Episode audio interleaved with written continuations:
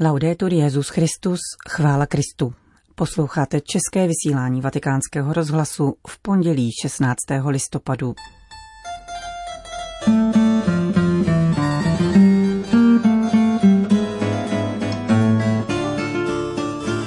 Papež František zaslal poselství do Argentíny ke třetímu výročí potopení ponorky Ara San Juan. Ve věku 86 let zemřel v Ekvádoru emeritní arcibiskup Kita kardinál Raul Eduardo Vela Chiribonga. Postcovidová vlna hladu teprve udeří, varuje v rozhovoru pro vatikánský rozhlas Michele Prosperi z mezinárodní organizace Save the Children. Příjemný poslech od mikrofonu přeje Johana Bronková. Zprávy vatikánského rozhlasu. Vatikán Argentína.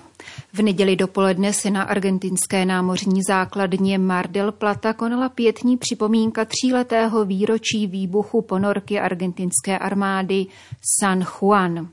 Všech 44 členů posádky bylo posmrtně vyznamenáno ministrem obrany Augustínem Rosim.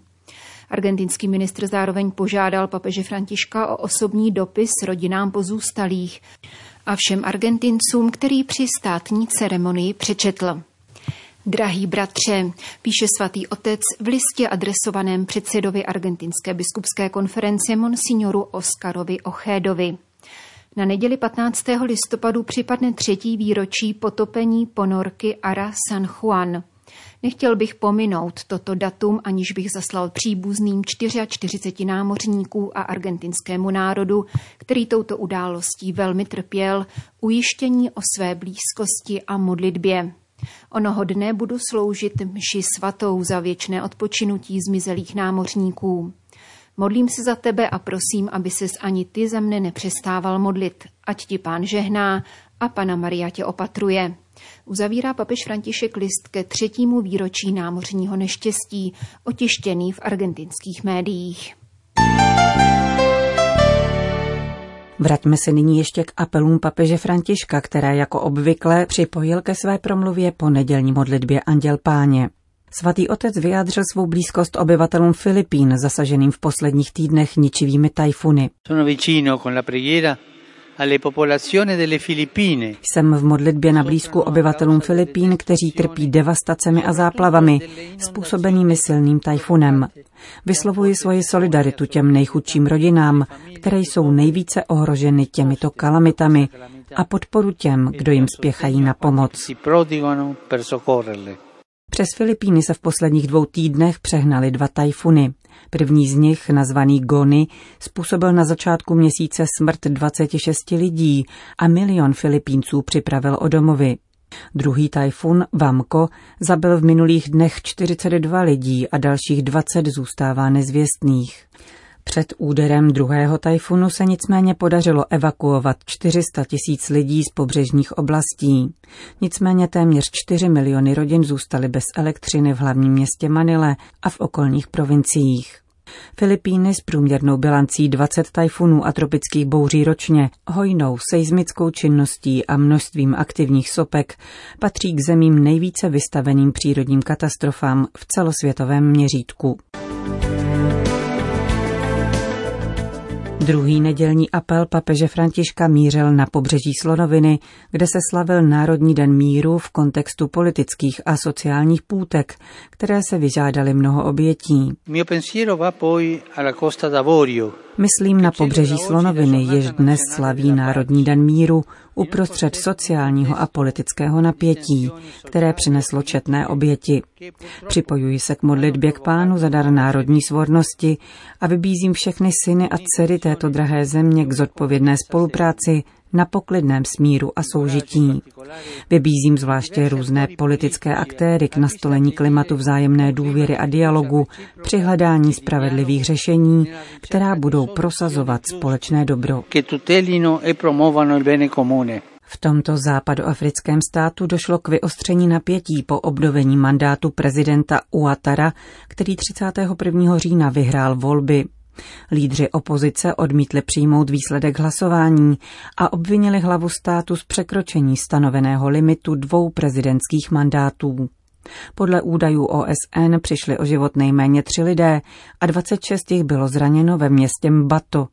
Více než 8 tisíc lidí uprchlo do sousedních států. Eskalace napětí vyvolala obavy z analogického konfliktu, k jakému došlo po kontestaci volebního výsledku v roce 2010, který rozpoutal krátkou občanskou válku s bilancí tří tisíc mrtvých. Naději na řešení přineslo čtvrteční setkání prezidenta Uatara s jeho hlavním rivalem Anrim Konanem Bedim. Šlo o první setkání směrem k prolomení ledů a obnovení důvěry, uvedl prezident pobřeží Slonoviny.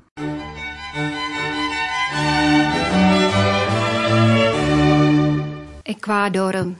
Jak sdělila biskupská konference Ekvádoru v neděli v noci, zemřel ve věku 86 let emeritní arcibiskup hlavního města Quito, kardinál Raúl Eduardo Vela Kiriboga. Ekvádorští biskupové žádají o modlitbu za jeho duši a citují verš z Matoušova Evangelia o dobrém a věrném služebníku, který zazněl v nedělní liturgii. Pohřební obřady proběhnou zítra dopoledne v katedrále v Kvitu. Kardinál Vela se narodil 1. ledna 1934 v Riobambě jako pátý z devíti dětí. Po středoškolských studiích na Salesiánském institutu téhož města vstoupil do semináře v Kvitu a svou teologickou, pastorační a liturgickou formaci prohloubil rovněž za hranicemi Ekvádoru v Bogotě, Madridu a Buenos Aires. Kněžské svěcení přijal roku 1957 a na konci 60. let se stal ředitelem charity ve městě Riobamba. Spolupracoval při pastoraci domorodého obyvatelstva a založil školní ústav Fatima pro výchovu a vzdělávání mladých lidí. Roku 1968 byl jmenován zástupcem sekretáře Ekvádorské biskupské konference a o dva roky později se stal jejím generálním sekretářem. V roce 1972 byl jmenován pomocným biskupem Guayaquilu a o tři roky později nastoupil na biskupský stolec diecéze Azoges. V únoru roku 1979 se jako delegát ekvádorské církve účastnil třetí všeobecné konferenci latinskoamerických biskupů v Puebla. V letech 1981 až 88 byl členem Rady latinskoamerických episkopátů. V červenci roku 1989 byl jmenován vojenským ordinářem pro Ekvádor. Za svou práci obdržel státní vyznamenání od ekvádorské armády i policie. Roku 1994 se v Římě zúčastnil biskupské synody věnované zasvěcenému životu a na počátku nového tisíciletí byl zvolen předsedou nadace Misas para los Sacerdotes del Ecuador, tedy organizace, která vybírá peníze na myšní intence pro nejchudší ekvádorské kněze. V březnu roku 2003 byl jmenován arcibiskupem Kita, kde mimo jiné zahájil ve všech farnostech formační program pro mládež. Značnou pozornost věnoval také přípravě nově vysvěcených kněží, pro které otevřel zvláštní kurz. Dále založil kliniku, která poskytuje lékařskou péči potřebným kněžím. Ve věku 76 let rezignoval na pastorační úřad a téhož roku mu papež Benedikt XVI. udělil kardinálský titul. Stal se tak pátým kardinálem v Ekvádoru. V roce 2013 se kardinál Vela účastnil konkláve, které zvolilo papeže Františka. Dodejme, že po úmrtí ekvádorského kardinála čítá kardinálské kolegium 217 členů, z toho 119 volitelů. Po odchodu kardinála Veli na věčnost již Ekvádor nefiguruje mezi 87 zeměmi zastoupenými v kardinálském kolegiu.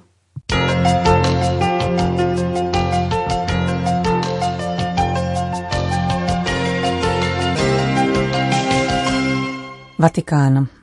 Heslo včerejšího Světového dne chudých Podej svou ruku chudákovi lze podle papežského almužníka kardinála Konráda Krajevského vyjádřit nejprostšími gesty, rozmluvou s druhým člověkem, vyčleněním času pro něho, ale také příspěvkem na zajištění jeho každodenních potřeb. V rozhovoru pro vatikánský rozhlas zdůraznil, že v jádru jde o to podělit se s bližním o sebe sama, ani ne tolik o to, co mám, protože pravá almužna má trochu zabolet, Měla by nás něco stát, hovoří kardinál Krajevský. Pomagając drugiemu człowiekowi, Když pomáhám druhému člověku, pomáhám vlastně samému Bohu. Když podávám ruku druhému, podávám ji Bohu samému. On potřebuje mé dlaně, potřebuje můj intelekt, potřebuje mé talenty, které jsem od něho obdržel, abych se o ně dělil s druhými. Jako člověk jsem patrně nejkrásnější právě tehdy, když sloužím Bohu v druhém člověku.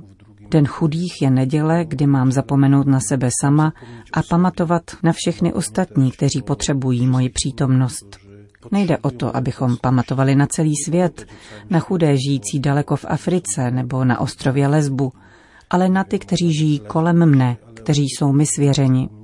Hledám vždy odpověď v Evangeliu o boháči a Lazarovi u jeho domu. Ten Lazar tam byl pouze pro něho, ale on to nepochopil. Abychom byli blízko Bohu, musíme být nejprve na blízku Lazarovi. Abychom pomohli druhému člověku, stačí jen nemnoho. Nejde však o to, co já chci dát druhému, nýbrž o to, co on potřebuje ode mě. To, co on potřebuje. Říká papežský almužník kardinál Konrád Krajevský.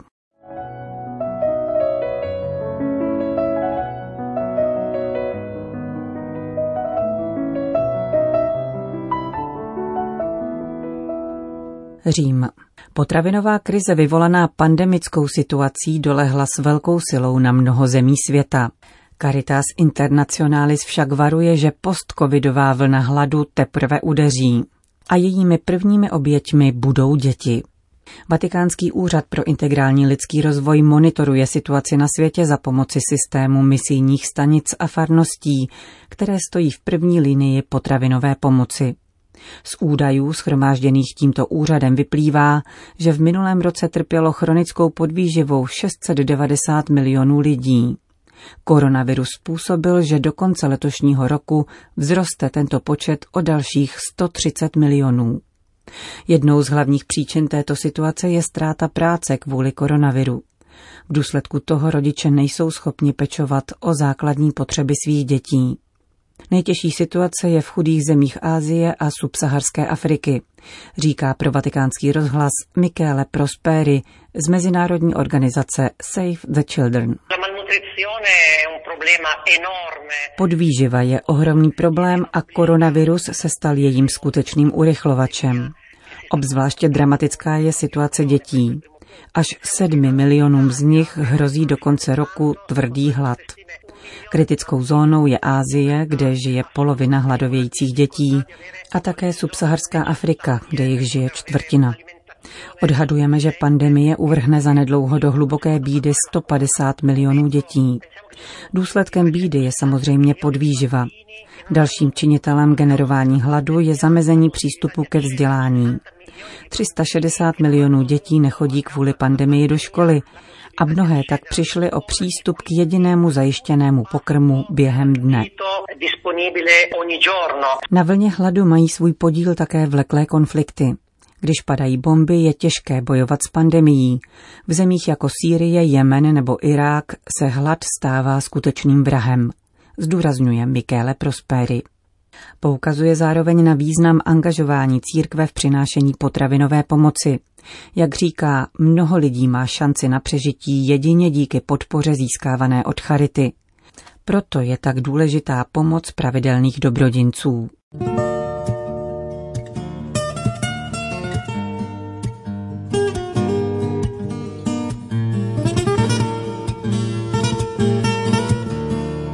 Končíme české vysílání vatikánského rozhlasu.